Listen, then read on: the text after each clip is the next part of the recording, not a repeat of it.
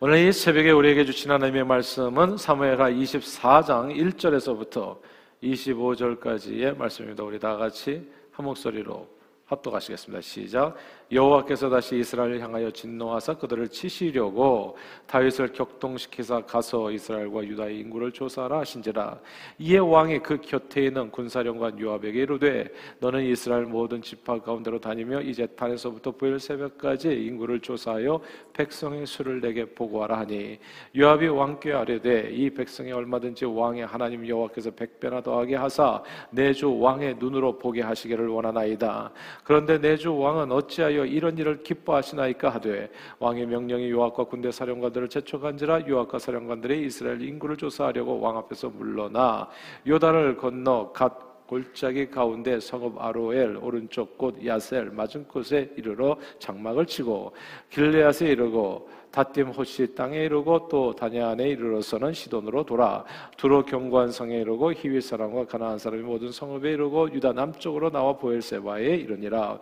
그들 무리가 국내를 두루 돌아 9달 20날 만에 예루살렘에 이르러 요압이 백성의 수를 왕께 보고하니 곧 이스라엘에서 칼을 빼는 담대한 자가 80만 명이요 유다 사람이 50만 명이었더라.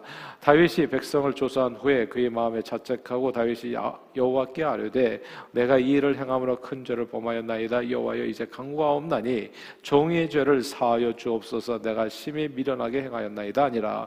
다윗이 아침에 일어날 때 여호와의 말씀이 다윗의 선견자 된 선지자 가대게 임하여 이르시되 가서 다윗에게 말하기를 여호와께서 그와 같이 말씀하시기를 내가 내게 세 가지를 보이노니 너를 위하여 너는 그 중에서 하나를 택하라. 내가 그것을 내게 행하리라 하셨다라 하시니, 가시 다윗에게 이르러 아뢰어 이르되 왕이 땅에 7년 기근이 있을 것이니까, 혹은 왕이 원수에게 쫓겨 3달 동안 그들 앞에서 도망하실 것이니까, 혹은 왕의 땅에 4월 동안 전염병이 있을 것이니까 왕은 생각하여 보고 나를 보내신 이에게 무엇을 대답하게 하소서 하는지라. 다윗이 가세게 이르되 내가 고통 중에 있도다. 청하건대 여호와께서는 긍휼이 크시니 우리가 여호와의 손에 빠지고 내가 사람의 손에 빠지지 아니하기를 원하노라 하는지라. 이에 여호와께서 그 아침부터 정하신 때까지 전염병을 이스라엘에게 내리 시니 단에서부터 부엘세바까지 백성의 죽은 자가 7만 명이라. 천사가 예루살렘을 향하여 그의 손을 들어 멸하려 하더니 여호와께서 이 재앙 내리심을 뉘우치사 백성을 멸하는 천사에게 이르시되 족하다. 이제는 내 손을 거두라 하시니, 여호와의 사자가 여부스 사람 아라우나의 타작 마당 곁에 있는지라. 다윗이 백성을 치는 천사를 보고 곧 여호와께 아뢰어 이르되 나는 범죄하였고 악을 행하였거니와 이 양무리는 무엇을 행하였나이까? 청하건대 주의 손으로 나와 내 아버지 집을 치소서하니라. 이 날에 같이 다윗에게 이르러 그에게 아뢰되 올라가서 여부스 사람 아라우나의 타작마당에서 여호와를 위하여 제단을 쌓으소서 하매, 다윗이 여호와께서 명령하신 바 같이 말대로 올라가니라. 아라우나가 바라보다가 왕과 그의 부하들이 자기를 향하여 건너옴을 보고 나가서 왕 앞에서 얼굴을 땅에 대고 절하며 이르되 어찌하여 내 주 왕께서 종에게 임하시나이까 하니, 다윗이 이르되 내게서 타작마당을 사서 여호와께 제단을 쌓아 백성에게 내리는 재앙을 그치게 하려 함이라 하는지라. 아라우나가 다윗에게 아뢰되 원하건대 내 주 왕은 좋게 여기시는 대로 취하여 드리소서. 번제에 대하여는 소가 있고 뗄 나무에 대하여는 마당질하는 도구와 소의 멍에가 있나이다. 왕이여 아라우나가 이것을 다 왕께 드리나이다 하고 또 왕께 아뢰되 왕이 하나님 여호와께서 왕을 기쁘게 받으시기를 원하나이다.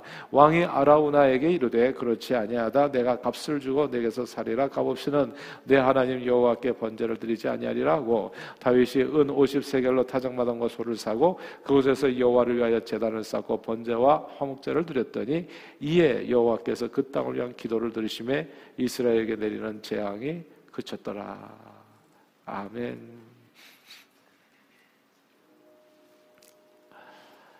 지난 3년간 지구촌을 떨게 했던 코로나 바이러스가 이제는 조금씩 잠잠해지는 듯 싶습니다.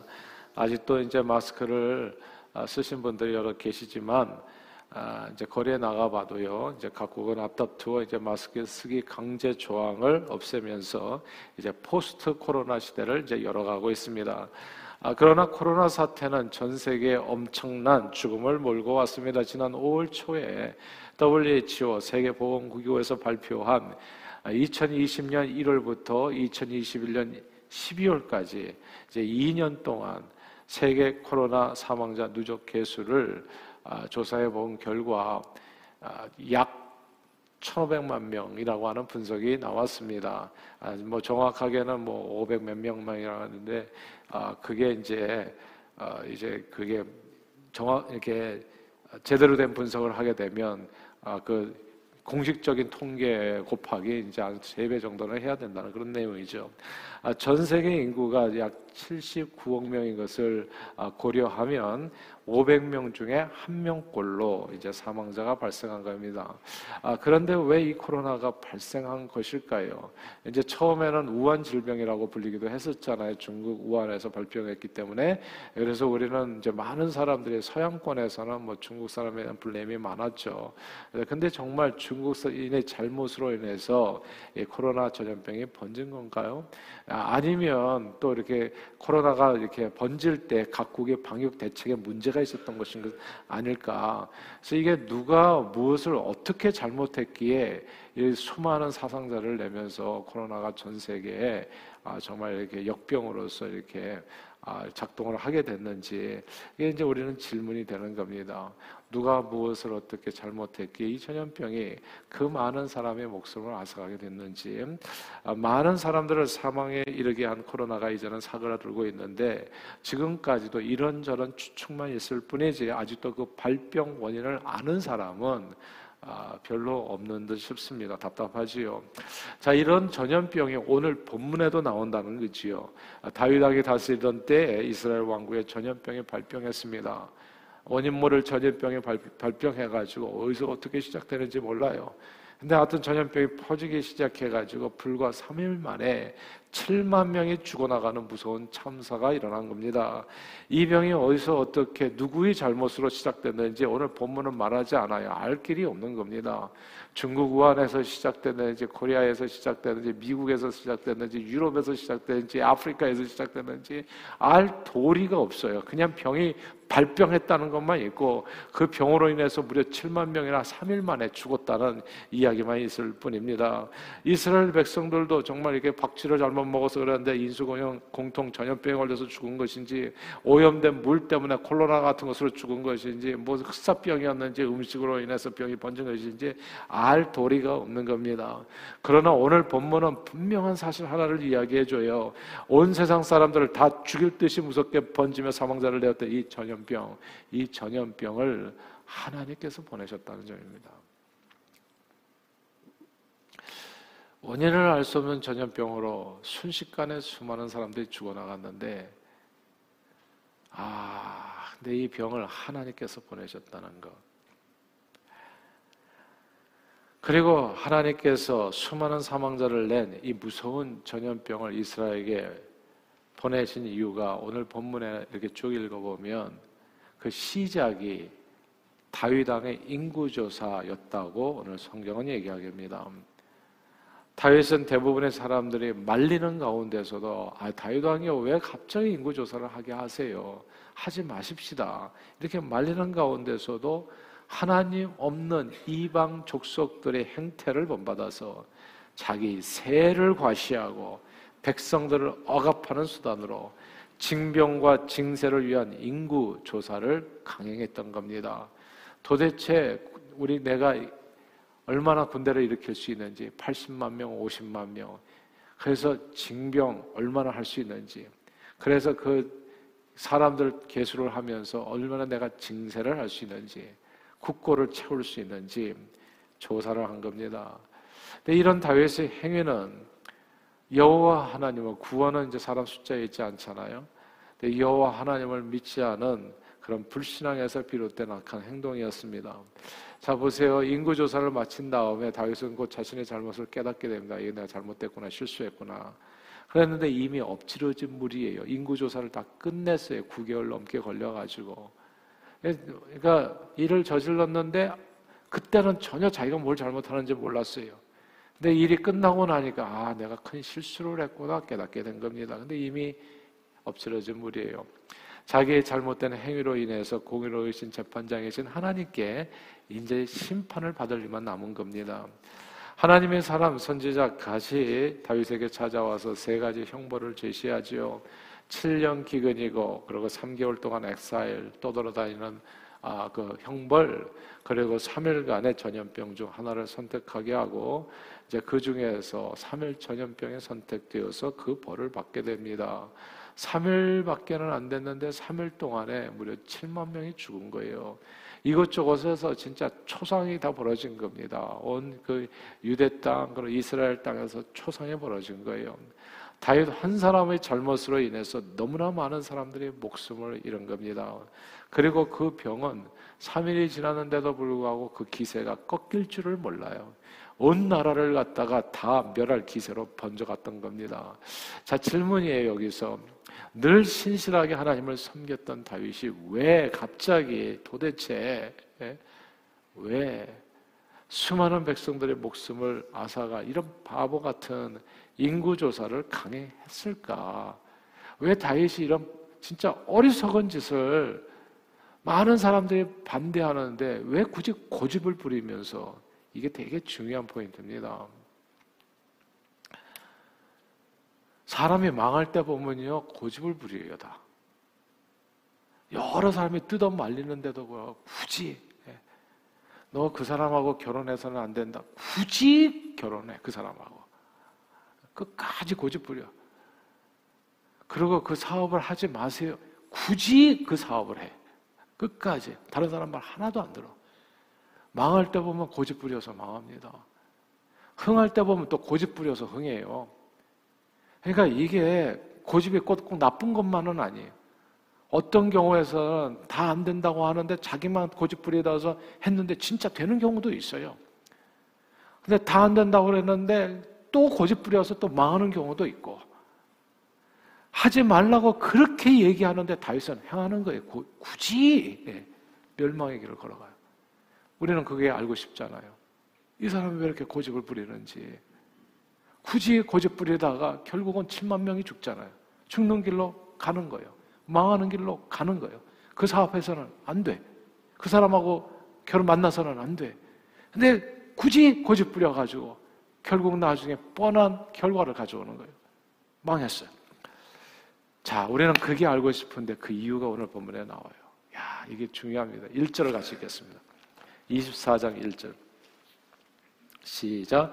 여호와께서 다시 이스라엘 향하여 진노하사 그들을 치시려고 다윗을 격동시키사 가서 이스라엘과 유다의 인구를 조사하라 하신지라. 여기서 먼저요, 여호와께서, 누가? 여호와께서 다윗을 격동시켜서 인구 조사를 하게 했다. 이게 되게 흥미로운 구절이에요.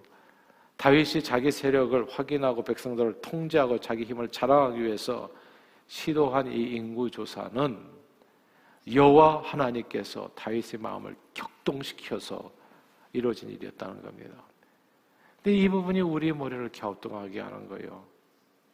다윗의 마음을 격동시켜서 하나님께서 하신 일이었다면 과연 이게 다윗의 잘못이겠는가? 하나님께서 이렇게 막 추스려가지고 잘못 저지르게 하고, 아, 잘못 저지르니까, 아니, 그냥 기회는 이때다라고 확 벌을 내리신다면 그런 하나님을 우리가 과연 믿고 살 수 있겠는가? 이거 말이 안 되는 얘기잖아요. 막 기다렸다는 듯이. 그래서요, 1절을 자세히 보면 한 가지 사실이 보입니다. 여호와께서 왜 다윗의 마음을 격동시켰는지 다시 한번 읽어보겠습니다. 24장 1절입니다. 읽어볼까요? 시작. 여호와께서 다시 이스라엘을 향하여 진노하사 그들을 치시려고 다윗을 격동시키사 가서 이스라엘과 유다의 인구를 조사하라 하신지라. 자, 이 말씀 잘 보면요, 다윗의 마음을 격동시킨 이유가 나와요.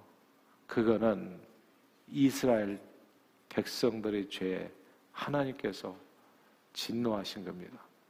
이스라엘을 치시려고 하는데 무슨 건수가 있어야 되는 거예요. 이스라엘 백성이 무슨 큰 잘못을 저질렀던 겁니다. 사실은 오늘 본문과 성경이 도대체 이스라엘 백성들이 하나님 앞에 어떤 죄를 저질렀기 때문에 다윗의 마음을 격동시켜서 이게 7만 명이나 주는 전염병의 변전이지 우리는 알 도리가 없어요. 하나님께서 다윗을, 그러나 분명한 사실은 이스라엘 백성들이 가나안 땅에 사람들의 풍습을 본받아 우상 숭배를 했다든지 혹은 동성애, 소돔 고모라처럼 음행을 저질렀던지 확실하게 성경은 얘기하지 않지만 하나님의 마음을 슬프게 하는 행동은 있었다는 거예요. 이스라엘 백성들 가운데. 근데 그냥 전염병을 보내면 어떻게 되겠어요? 죄에 대한 회개는 없을 겁니다. 그러니까 하나님께서는 건수를 만들어 이게 하나님께서 보내신 형벌이라는 것을 확실하게 알게 하시고 누군가 회개하게 하신 거예요. 그래서 그 땅을 치유하기 위해서 하나님께서는 이스라엘 백성들을 벌하시기 위해서 다윗의 마음을 격동시키셨고 그에게 전염병이 하나님께서 이스라엘 백성들을 위해 내리는 심판임을 확실히 분명히 알게 하셨습니다. 죄의 싹은 사망이에요. 오늘 여기서 우리는 몇 가지 아주 중요한 내용들을 이해하게 되는데 하나님의 공의입니다. 저와 여러분들이 믿는 하나님은 의로우신 하나님이에요. 죄의 싹은 사망. 하나님은 업신여김을 당치 아니하시고 누구든지 심은 대로 거둔다고. 이스라엘 백성들이 무슨 죄를 저질렀는지는 여기 알 수는 없지만 그의 죄의 싹은 반드시 사망으로 그들에게 임했다는 것을 우리는 보게 됩니다. 근데 이 사망이 너무 커요. 다 죽을 판이 됐습니다. 막 천사가 막 거침없이 예루살렘까지 다 망하게 하려고 했습니다. 근데 그때 3일이 지나니까 하나님께서 그 팔을 잡습니다. 3일 동안 죽음이 역사하고 3일이 지나니까 온 세상에 다시 희망을 얻게 돼요. 근데 온 세상이 희망을 얻는 그 순간에 뭐가 있었냐면 다윗이 회개가 있습니다. 하나님 나를 불쌍히 여겨주시옵소서. 그래서 이 세상에 전염병이 와든지 여러분의 삶에 무슨 재앙이라고 생각할 만한 어마어마한 힘이 임하게 되시거든. 항상 누구 잘못이라고 쫓아다니지 마시고 자기가 엎드릴 수 있게 되길 바랍니다. 오늘 본문을 자세히 보면 다윗이 잘못이 아니에요. 그렇죠? 다윗을 하나님이 격동시켜서 잘못하게 하셨어요. 그럼 진짜 다윗이 잘못이라고 말할 수 있겠어요. 그러나 중요한 건 이겁니다. 다윗으로 하여금 회개하게 하셨다는 거. 백성을 대신해서 회개하시겠다는 거. 여러분의 자녀들 가운데 혹시 뭐가 뭔지도 모르고 하나님의 마음을 슬프게 하는 자녀가 있을 수 있어요. 공의로우신 하나님은 반드시 벌을 하셔요. 근데 그때 누군가 중보기도 하면서 오늘 여러분들처럼 하나님 내 아들을 내 딸을 불쌍히 여겨주시옵소서. 이 기도가 중요하다. 이스라엘 백성들이 뭔가를 잘못해가지고 다 죽을 판이 됐어요. 근데 하나님께서 다윗으로 하여금 네가 기도해라 네가. 그러니까 다윗이 하나님의 격동하심을 받아서 잘못을 저지르면서 하나님 이 백성이 무슨 죄가 있겠습니까? 나를 불쌍히 여겨주시오. 이 백성을 불쌍히 여겨주시오. 나를 벌하여 주시옵소서.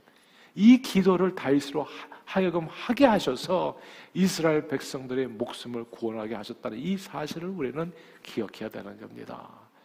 오늘 말씀을 통해서 어떻게 하나님께서 재앙을 멀리하시고 우리를 구원하시는지를 보게 돼요. 첫째는 회개, 그리고 두 번째는 뭐냐면 보혈입니다. 오늘 마지막 절 25절을 읽겠습니다. 25절 읽어볼까요? 시작. 그곳에서 여호와를 위하여 제단을 쌓아 번제와 화목제를 드렸더니 이에 여호와께서 그 땅을 위한 기도를 들으심에 이스라엘에게 내리는 재앙이 그쳤더라. 아멘. 번제와 화목제, 이건 소를 피를 흘려서 드린 제사를 의미하는 겁니다. 근데 이때는 피를 흘려서 소에 짐승의 피를 흘렸지만 오늘날에는 뭡니까? 예수 그리스도의 보혈인 거죠. 그러면 우리 인생에 회복되는 길이 오늘 확실하게 보이지 않습니까? 저와 여러분들의 삶에 어떤 어려움이 있든지 고통이 있든지 우리가 느낄 때 이거는 참 재앙이다. 어떻게 나에게 이런 일이 벌어질 수 있는가? 그런 생각이 들 때 우리가 해야 될 일은 분명한 그것을 깨달은 그 사람이 깨닫지 못한 누군가가 아니라 깨달은 그 사람이 엄마나 아빠나 누구든지 간에 깨달은 그 사람이 하나님 앞에 납작 엎드려서 누구 이름을 의지해야 된다? 예수 십자가를 의지해야 된다는 거죠. 전염병의 3일간 역사했다는 것을 한번 또 주목할 필요가 있어요. 3일 이상을 넘어서지 않습니다. 3일간 예수님도 십자가에 달렸다 무덤 속에 있으셨어요. 죽음이 역사하는 시간은 3일이에요. 그러나 예수 십자가를 붙들면 든든히 붙들고 주님 앞에 간구하면 3일 만에 누구든지 부활하게 되는 겁니다. 오늘 이 말씀을 꼭 기억하면서 하나님의 긍휼을 의지해서 주님 앞에 납작 엎드려 간구하심으로 이 십자가 은혜 든든히 붙잡고 예수 보혈의 은혜를 의지해서 여러분의 삶의 역사는 모든 어둠의 세력을 다 이기시고 오늘도 예수 이름으로 하나님 주시는 은혜와 축복 모든 재앙이 그쳤더라. 우리 삶에 임하는 어떤 어둠이랄지 재앙이랄지 문제랄지 이런 게 다 그치고 새로운 생명으로 회복의 역사를 온전히 경험하는 저와 여러분들이 다 되시기를 주 이름으로 축원합니다. 기도하겠습니다. 하나님 아버지 고맙고 감사합니다.